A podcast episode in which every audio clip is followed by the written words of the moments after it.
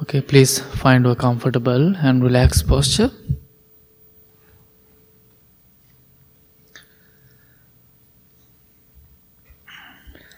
Keep your back straight as much as you can and gently close your eyes.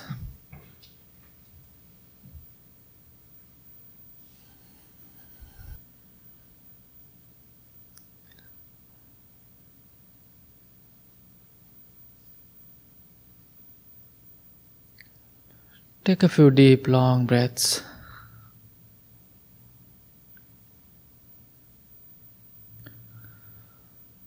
Do it few times.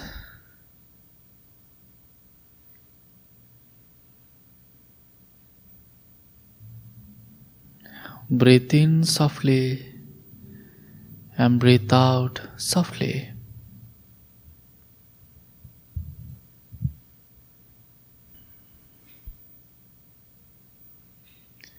Slowly bring your attention to this moment.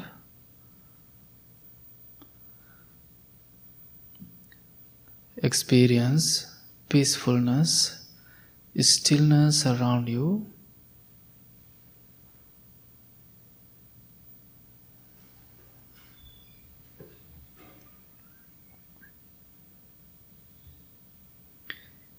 It might take few moments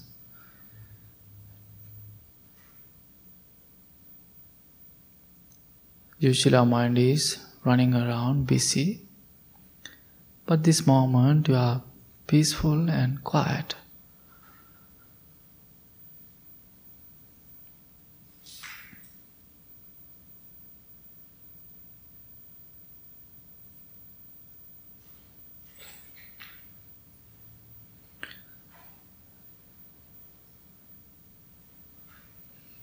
And mindfully listen to the sound of the singing bowl.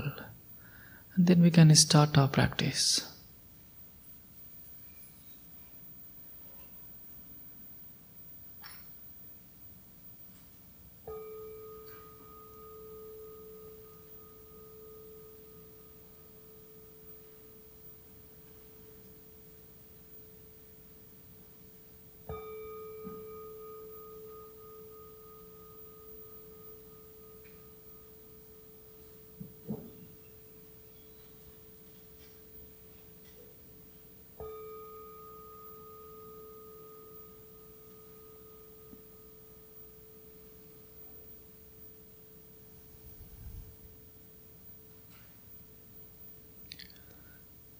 Slowly bring your attention to your breath.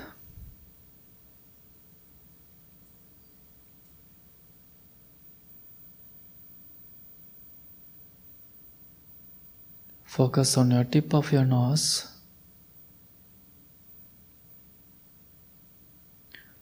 And just allows your body to breathe naturally.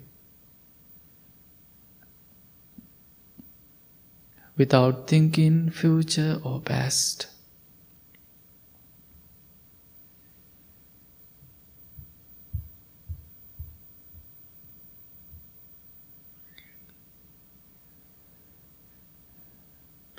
If you are having any distractions, you can take a deep, long breath and come back to your practice again.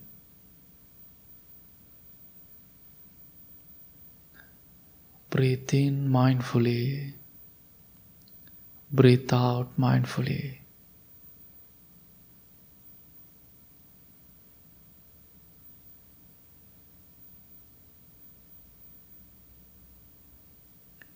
Mindfully pay your attention on your inner and outer breath.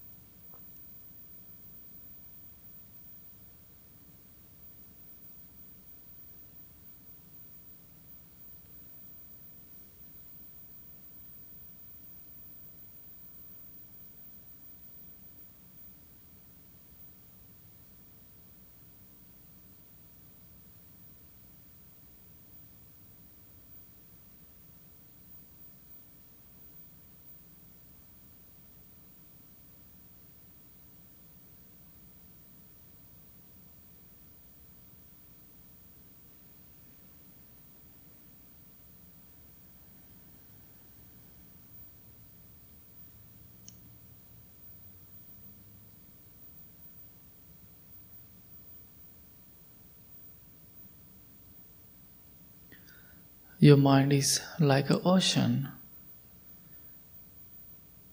The nature of the ocean is waves come and go. After each waves, there's a new waves, wave is starting. But when you go to the ocean, when you go to the beach, you can enjoy the waves. It is beautiful, peaceful, the sound. Your mind is same like an ocean. Thoughts are rising, remaining and disappearing. Part of the mindfulness practice is understanding your thoughts. Whenever you are having thoughts, just know I am having thoughts. You can't stop having thoughts. Just watch them.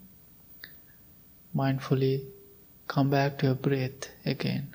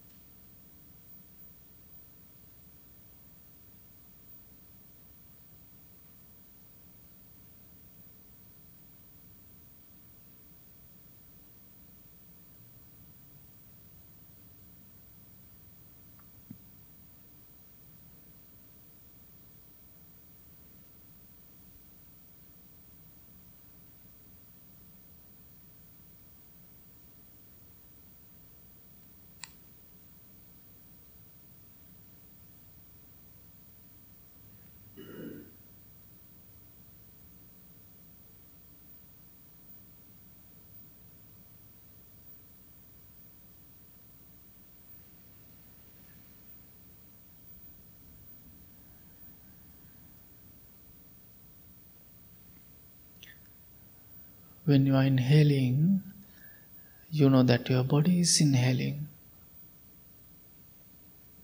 When you are exhaling, you know that your body is exhaling.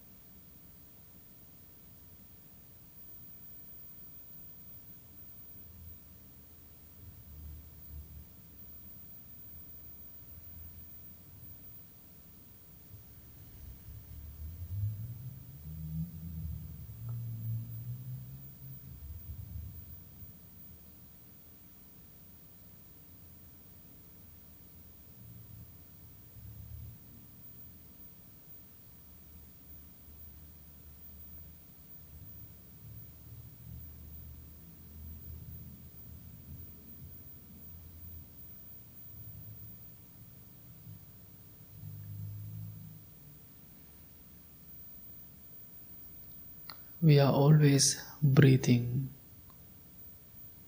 It is always happening. But in this moment, you are paying attention on your breath. It is meaning you are learning to experience the present moment.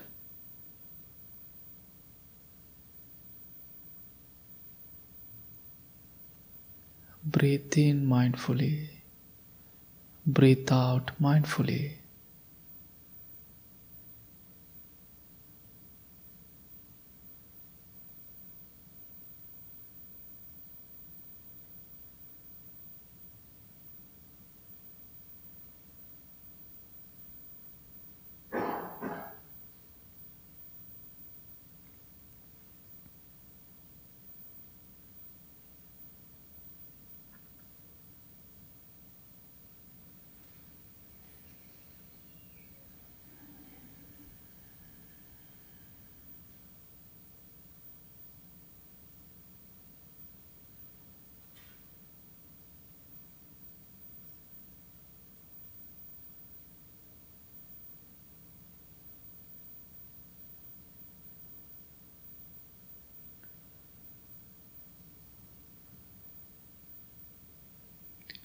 Now, slowly, you can shift your practice to loving kindness.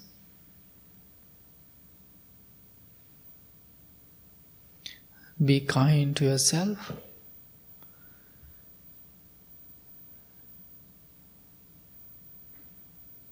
Please repeat these three words to yourself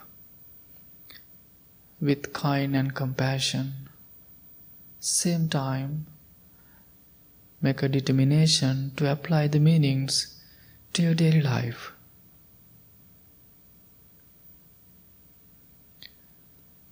May I be content.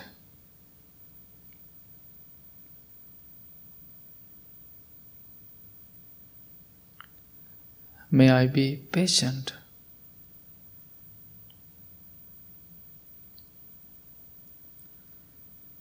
May I be skillful.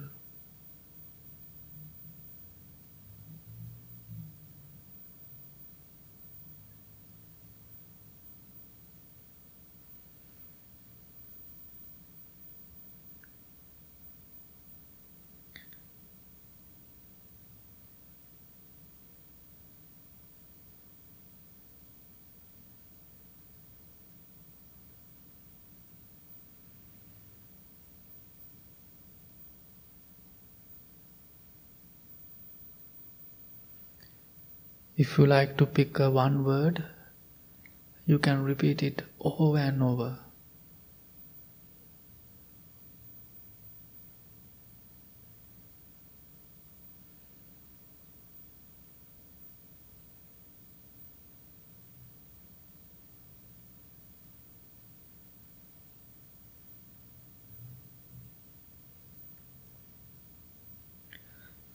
And also, you can use your own words to practice self love.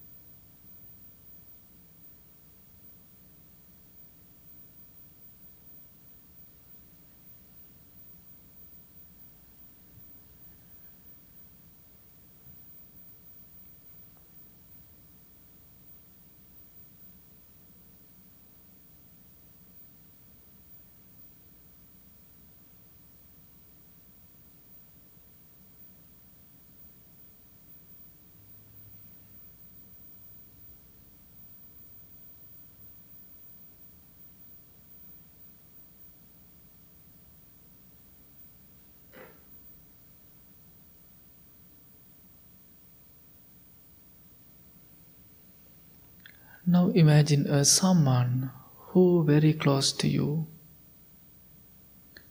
or who needs your blessings, who is in sick or tough time.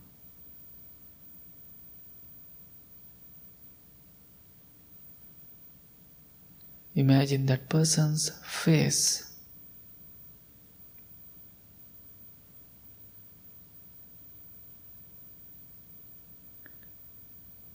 with having unconditional love. Send your kindness towards that chosen person.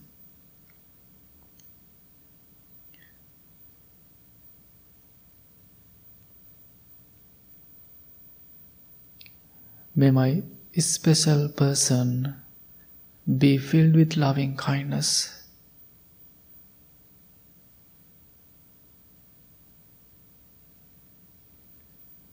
May not any difficulties or dangers come to him.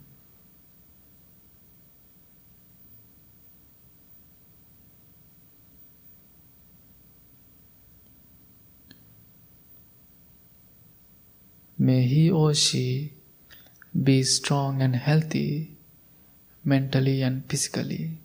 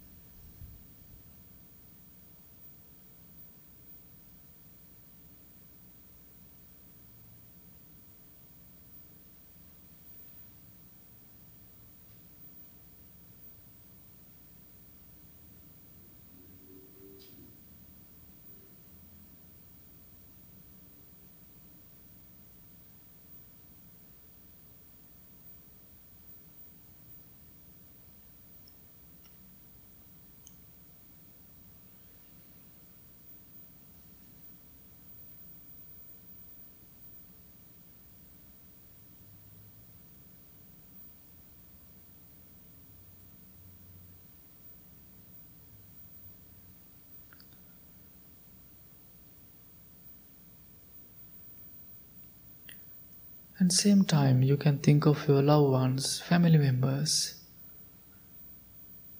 Please continue your practice towards your loved ones.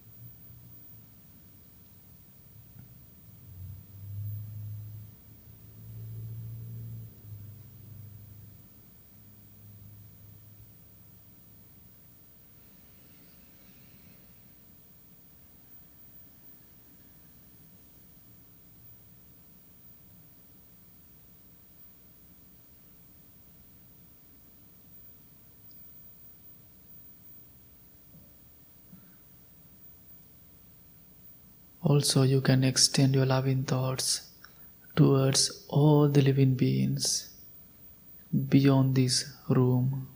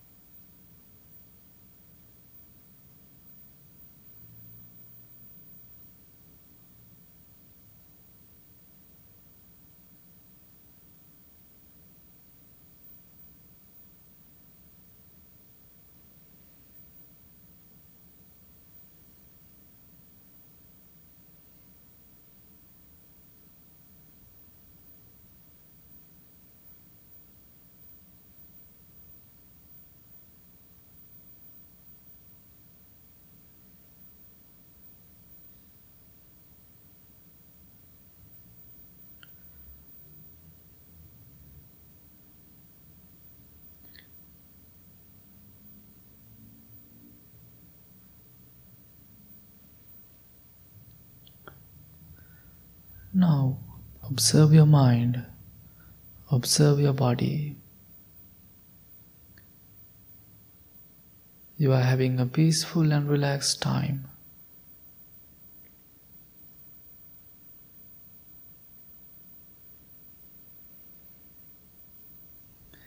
Take a few deep, long breaths. Breathe in, I am in peace. Breathe out, I am in peace.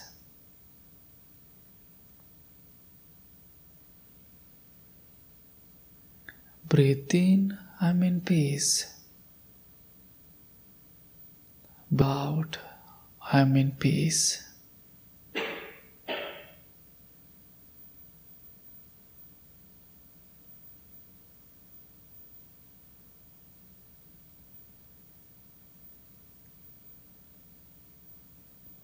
Appreciate your practice, appreciate your dedication and this moment. Having that appreciation, please bring your hands together in front of your heart. Make a commitment to yourself to apply this practice regularly. May all the living beings be well, be happy, be peaceful. May all the blessings be with you. Thank you so much. Slowly open your eyes.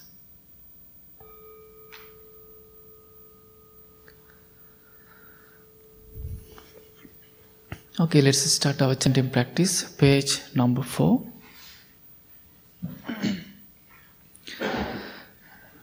you can chant with us, also, you can listen to us.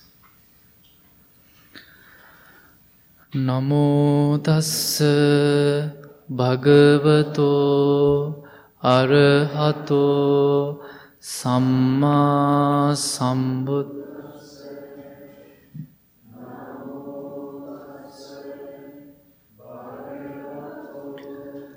අරහතෝ සම්මා සම්බුද්දස්ස නමෝතස්ස භගවතෝ සම්මා සම්බුද්දස්ස බුද්ධන් සරනංගච්ඡාමේ දම්මන් සරනංගච්ඡාමේ සංහන් සරනංගච්ඡාමේ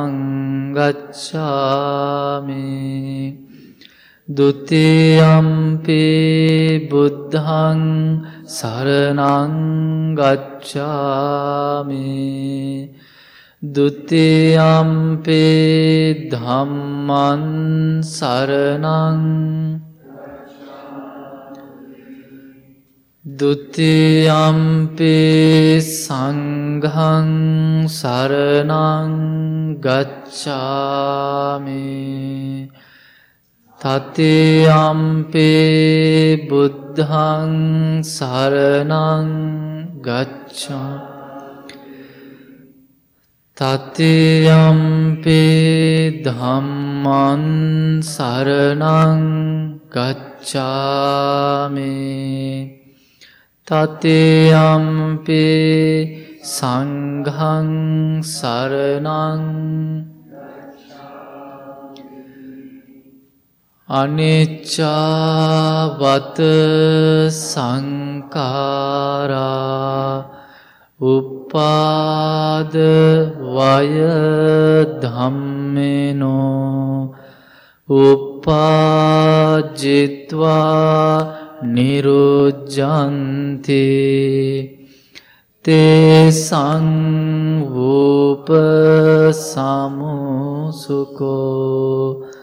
සබ්බේ සත්තා අවේරා හොන්තු සබ්බේ සත්තා අභ්‍යාපච්චා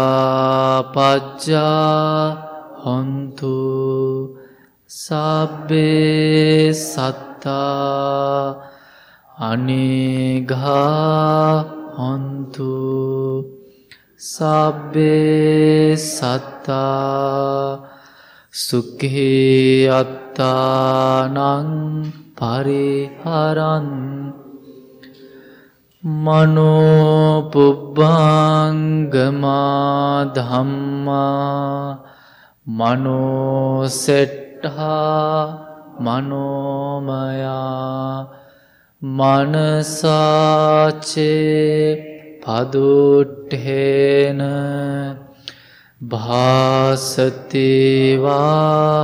කරෝ තතුනන්දුක්හ මන්වේතිී චක්කංව වහතෝ පදං මනෝපුබ්බංගමා ධම්මා මනෝසෙට්හා මනෝ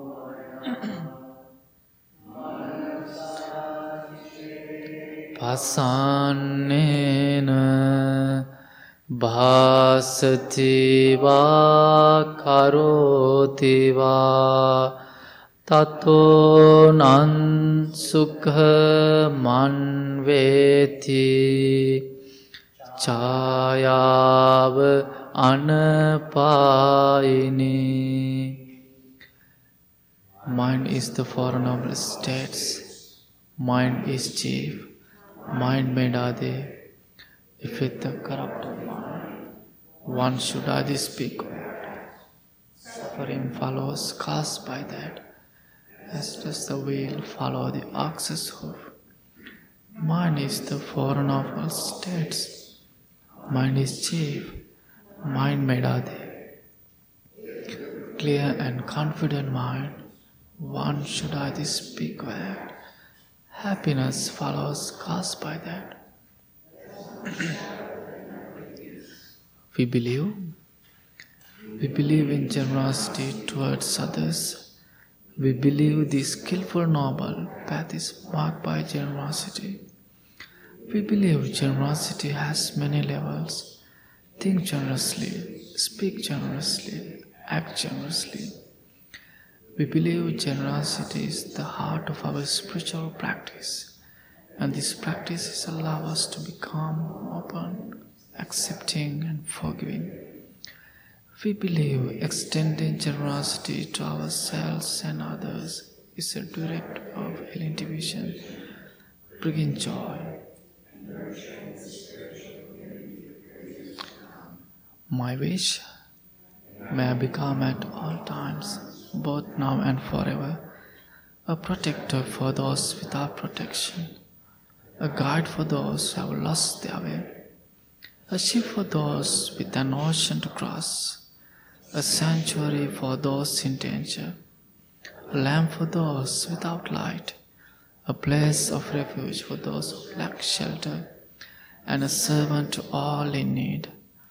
By means of this meritorious deed, may I never join with the unwise, only the wise, until the time I attain nirvana.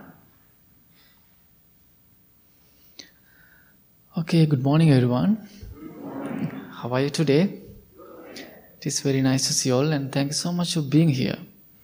And today um, we also have a lay Dhamma talk.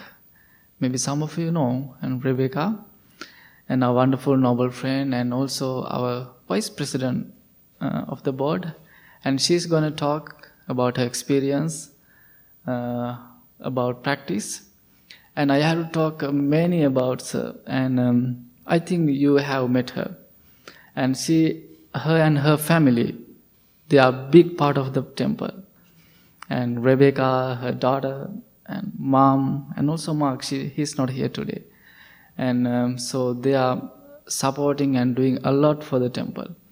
And also, um, whenever we are having a huge events, Rebecca, she's a wonderful organizer, and we don't have to do anything. She's doing everything, but sometimes she's bossy. but she's a wonderful organizer and she's doing such a, a, great support to the temple and we are so grateful for that everything. And please it is your time. Can everyone hear me okay? Yes. okay. Um, so as asaji said my name is rebecca i have the honor of being the vice president of this amazing spiritual home and I think I'm just starting my seventh year of being on the board. So it has been a, a wonderful journey for a long time. Um, I've met so many people, so many familiar faces in the office, my, in, in, the audience. My sister's here, my mom's here. As Asaji said, my husband Mark is at home, not feeling great today. But um, I'm sure he'll find this online and listen to it at some point. um, so I just feel really blessed and grateful to have so many teachers in my life. So obviously the monastics we have as great teachers, but also all of my noble friends and family have really done so much for helping to teach me and help me go through all of the things in my life so that I could be the person who I am today. And I just feel really grateful that I've had all of those opportunities. My Buddhist practice has really grown slowly over the past 25 years or so.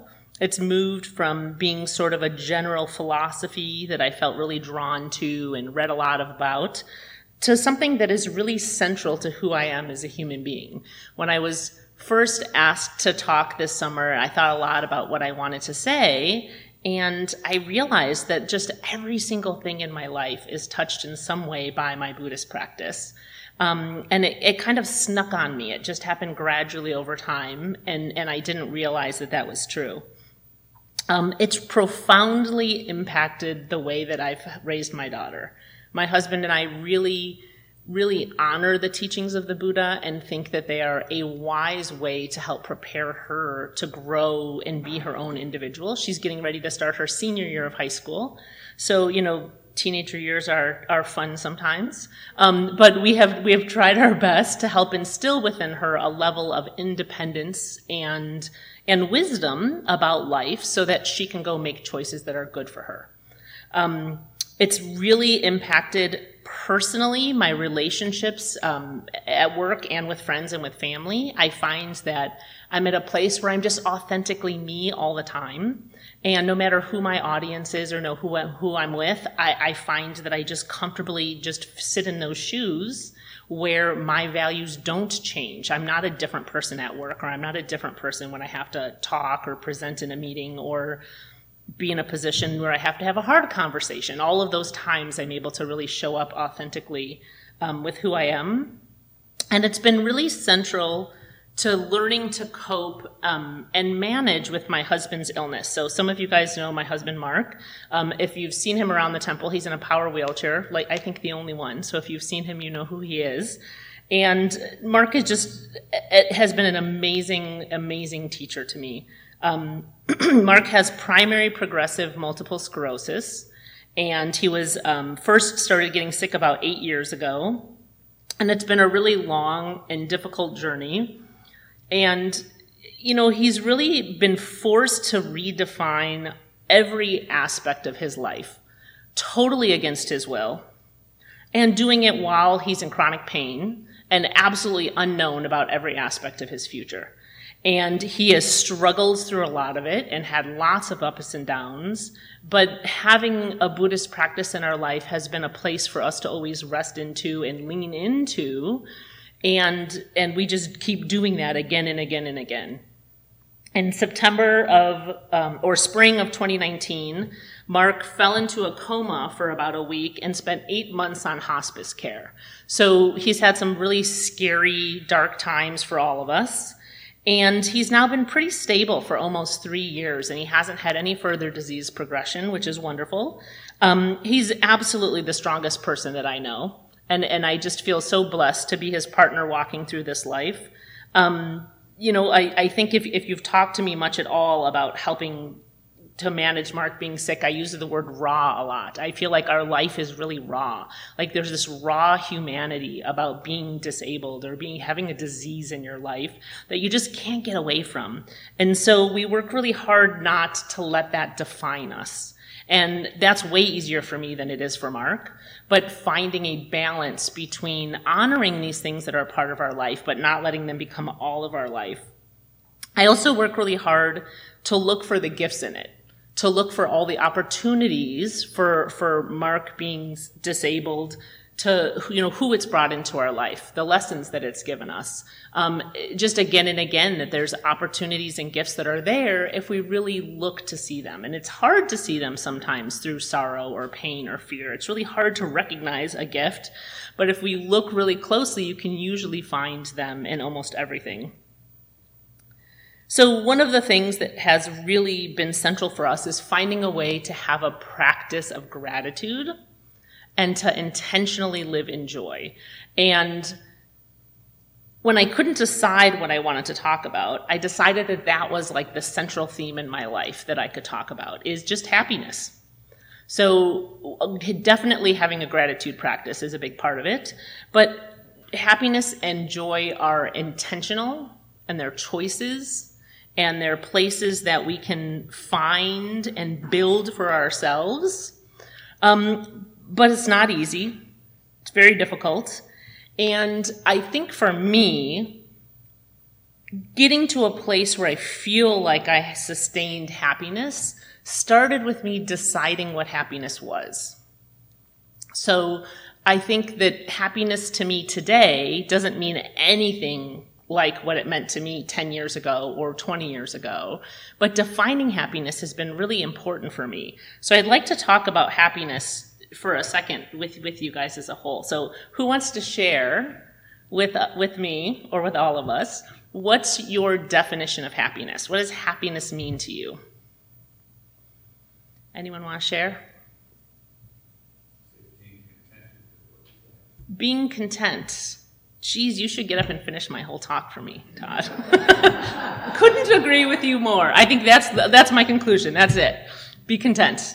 Beautiful. What else? What else is happiness? The joy you feel when you're grateful. Very good. I heard happiness as your confidence to handle anything that life throws at you. So to be able to handle the difficult and be resilient and come back from it. Great. Peaceful, like Yeah. Absolutely. Just being calm or peaceful wherever you're at. Feeling safe, that's a good one. Jean, when you notice the little things, I early, early on, I realized that it was like the ladybug, you know, flower that's. Mhm. Yeah, and I think that's really tied to mindfulness, right? It's being aware enough and present enough in the moment to recognize something small. That's wonderful right there. Being present over striving for perfection. Ah, that's a good one. That's hard if you're a perfectionist. I, for me, that's really about goals. You know, I, I've I've had this ongoing conversation with one of my coworkers about the fact that I, I think I'm often seen as not being ambitious at all. because I don't like those goals really don't mean anything to me. Like I, I'm not a type of person. And at work, we would do these exercises that I think are kind of stupid about, you know, what you're going to be doing like by the end of the year or at the end of five years. And I was always like lamely like, I'm not worrying about that stuff. Like I, I, and, and so, and which doesn't look good at work, by the way. I don't recommend your bosses don't when you do that. but genuinely, that big picture stuff, I find I get lost in that, where instead, if I have a loose goal, and I work away from perfection, but I instead work at it, so much happier, so much more productive in general. okay, all great things. It sounds like you guys hang out at a Buddhist temple because no one talked about things, right? No one said like, if I have like love or this relationship or I have a partner or I feel financially secure, right? Because those things aren't really the things that bring us happiness. And so I think for me, which I'm going to talk about in, in, in more detail, happiness is is all about the process. It's about how I interact with the world and then what I choose to do with those things, how I choose to react to all of the stuff that happens to me, because my goal isn't small things. My goal is to have a sustained amount of contentment, right? So I really think that I find happiness lives in the place where I feel the most balanced and calm. I feel happiness lives in love and caring for those that I love. I get a lot out of service and help. Um, I feel for me, um, it's the feeling of contentment. I have everything I already need already. I have it all. Now, that doesn't mean I don't want some stuff, but I don't need any of that because everything I really need, I already have in my life. And it really lives in being present, being really mindful so that I can be really connected to the people and situations that I find myself in. Um, I think that it's it's never a fleeting emotion. It's not the bliss of exciting news. It's not like the exhilaration of a party or going on vacation. You know, all of those feelings last. All of those things are not sustainable. And I think we really do a great disservice to ourselves and our kids and our communities that like as Americans, that's really that's really shows up for us as a goal to attain. You know, having a new car is going to make you feel better and going on this cruise is going to make you feel better and having all of these things, but really none of those things ever really make you happy. It's fleeting and it floats away and it's not something that really, you know, fills us up in the long term. So I think that finding happiness is less about what we have to gain or achieve, and it's really all about what you're letting go of. It's what you don't need anymore. It's what you're going to stop doing. It's what you're going to stop wanting. And when you let go of all that stuff, then you find that you have everything you need and that you can be in a place that is, is of great contentment. I think happiness also suffers a lot by comparison. We love to compare things and we like to look at how we're doing and how others are doing and how other people look happier than us and other people look like they have more than us. And then we get lost in that comparison and we stop being in touch with what makes us actually happy. So like finding out and experimenting what are the things that make you happy and then you have to live in that. Like shamelessly live in that. It doesn't matter what it is that you love to do that's something that you should just live in every day because you know that that's what sustains you and that know that that's what makes you happy.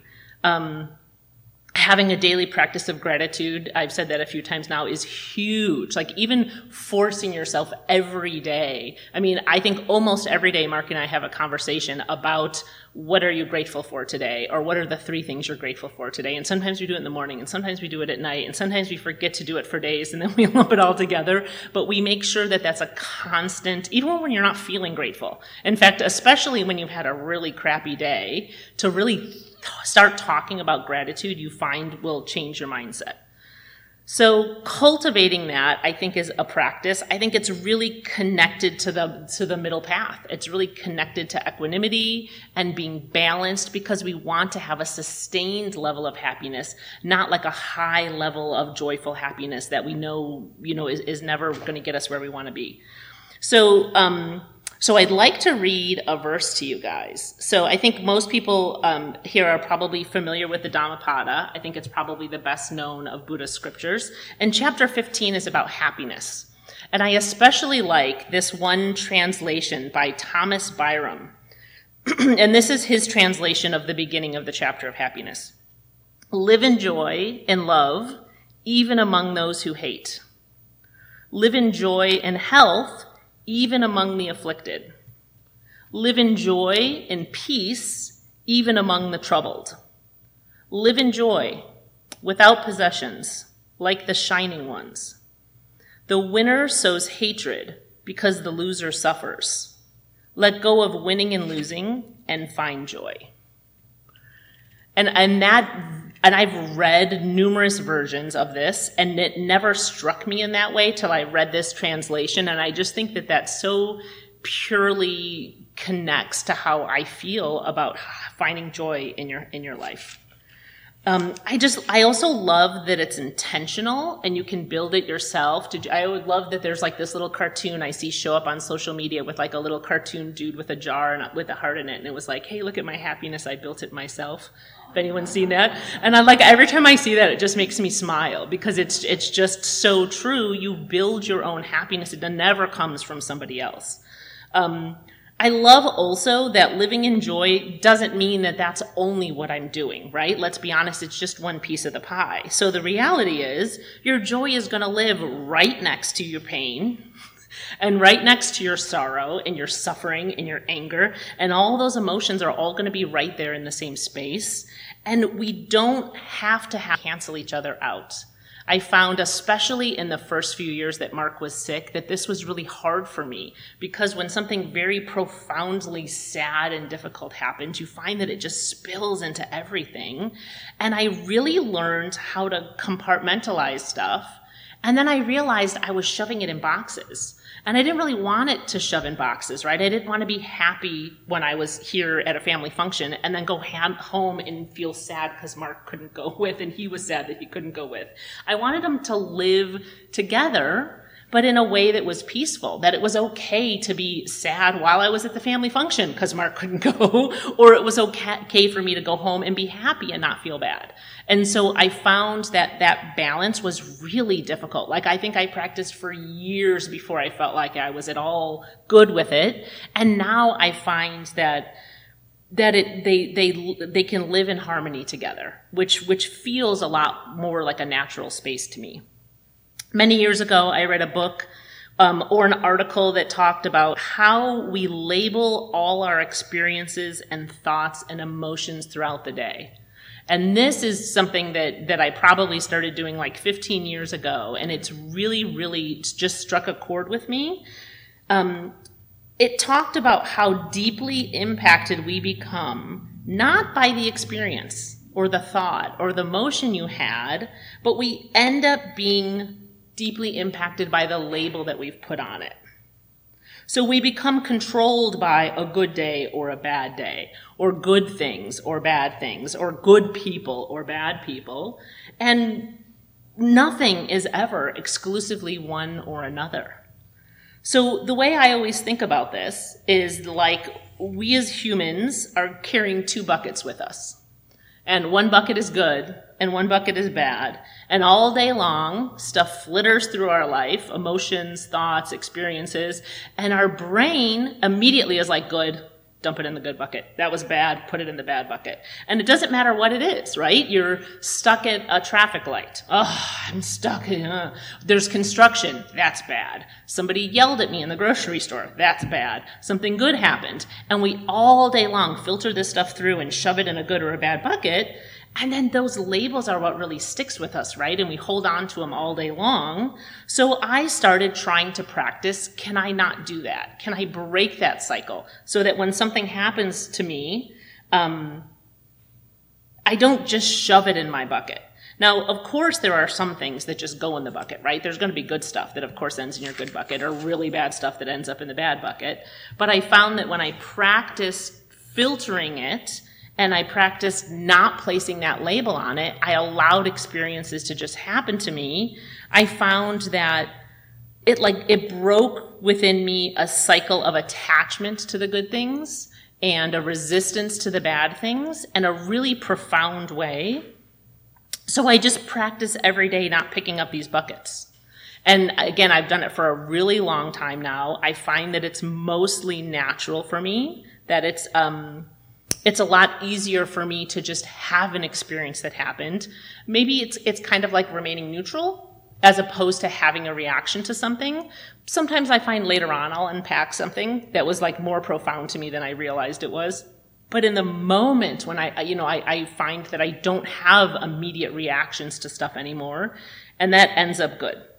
So I also found that this is one of the core things that has helped me find contentment is when I really think back on what's worked for me, not labeling something and instead just letting it be an experience allowed me to kind of focus on the problem or focus on working through the problem and not getting caught up in, in, in all the emotions of it first. So I've had lots of opportunities to practice this at horrible, scary times and at good times, and I just find that it works all the time. I don't know if it works for other people as well, but it has been a, a real consistent for me. So my experiences are just all they are, right? Like my experience, all of our experiences, they're just a thing to you. And, um, you know, when something pisses you off and you had a bad day or you're getting ready to come back from vacation, you're dreading going to work or dreading doing something, I just keep doing my best to not label it and um, to let the emotion kind of pass by so that stuff doesn't pile up. I think the piling up part is really hard for people right? Feeling like, well, now this is the third bad thing that happened to me, or my whole week has been horrible, right? We love to pile the stuff on. And, and getting rid of that pile is nearly impossible. So if you kind of start at the beginning, you like stop, stop the fire before it starts, um, that tends to be, uh, more helpful. Um, I find that, um, as this practice kind of progressed in me, it really made me look at my own self as a judging person, as a person who judged not these things and experiences, but kind of everything. And I thought I was pretty good at recognizing judgment. And then over the years, I've realized that I was not really as good at it in myself um, as I realized. So that's something that I that I always keep working on. Um, I think I work really hard to help judgment not cloud or control me and my choices. Um, I, again, I feel like I'm happier than I've ever been in my life. I can say nothing in my life has gone the way that I thought it would be. Um, you know, Mark being sick has taken an entirely different path of, of everything. And, um, and yet I find that I'm still really, really happy and really, really content. And I have a life filled with love and filled with great, meaningful human connections and a practice that helps me again and again make those choices in a really good way. So I want to end with a quote that I love by Sylvia Boorstein. Um, and she said in an article I read, equanimity is the capacity of the mind to hold a clear view of whatever is happening, externally and internally, as well as the ability of the mind to accommodate passion without losing its balance.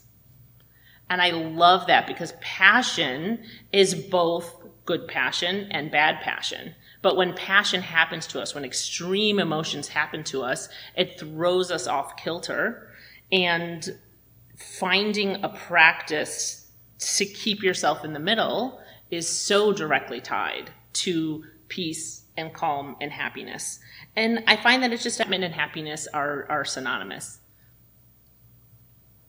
So that's all I have to say about happiness.